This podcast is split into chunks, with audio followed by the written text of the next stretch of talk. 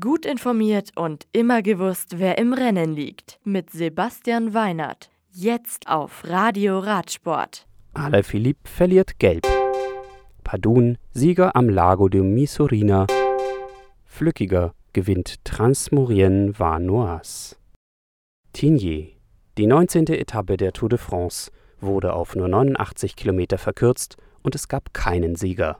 Starker Hagel und Schneeschauer hatten ein Weiterfahren unmöglich gemacht und für die Organisatoren unverantwortlich werden lassen, nachdem ein Erdrutsch die Straße verschüttet hatte, wodurch die Etappe ohnehin schon planmäßig nicht hätte stattfinden können. Die Fahrer wurden mit der Zeit, mit der sie am Dach der Tour auf dem Col d'Iseran angekommen waren, gewertet.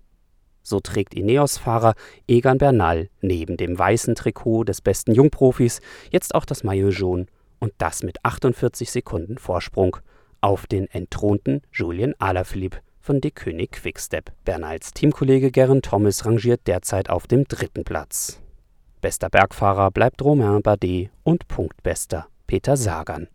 Am Samstag geht es auf das letzte schwere Teilstück, das ursprünglich 130 Kilometer durch die Alpen führen sollte. Aufgrund der anhaltenden Unwetter in den Savoyer Alpen wird die vorletzte Etappe der 106. Tour de France allerdings auf 59 Kilometer verkürzt. Das Ziel auf 2365 Metern nach einem 33 Kilometer langen Schlussanstieg in Val Thorens soll aber planmäßig befahrbar sein und erreicht werden.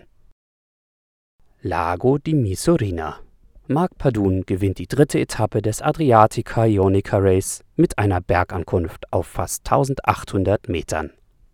Der Bahrain-Merida-Profi setzt sich gegen Neri Sottoli, Selle Italia KTM-Fahrer Dayer Quintana und Ben Hermanns von der Israel Cycling Akademie durch und liegt als Gesamtleader mit sechs Sekunden in Führung.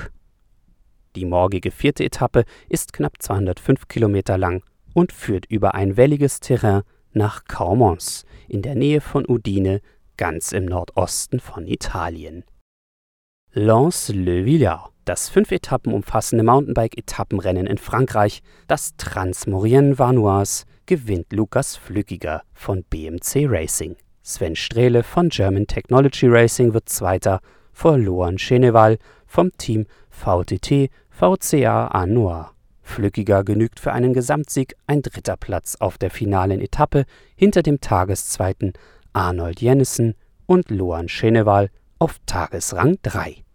Das Radio für Radsportfans.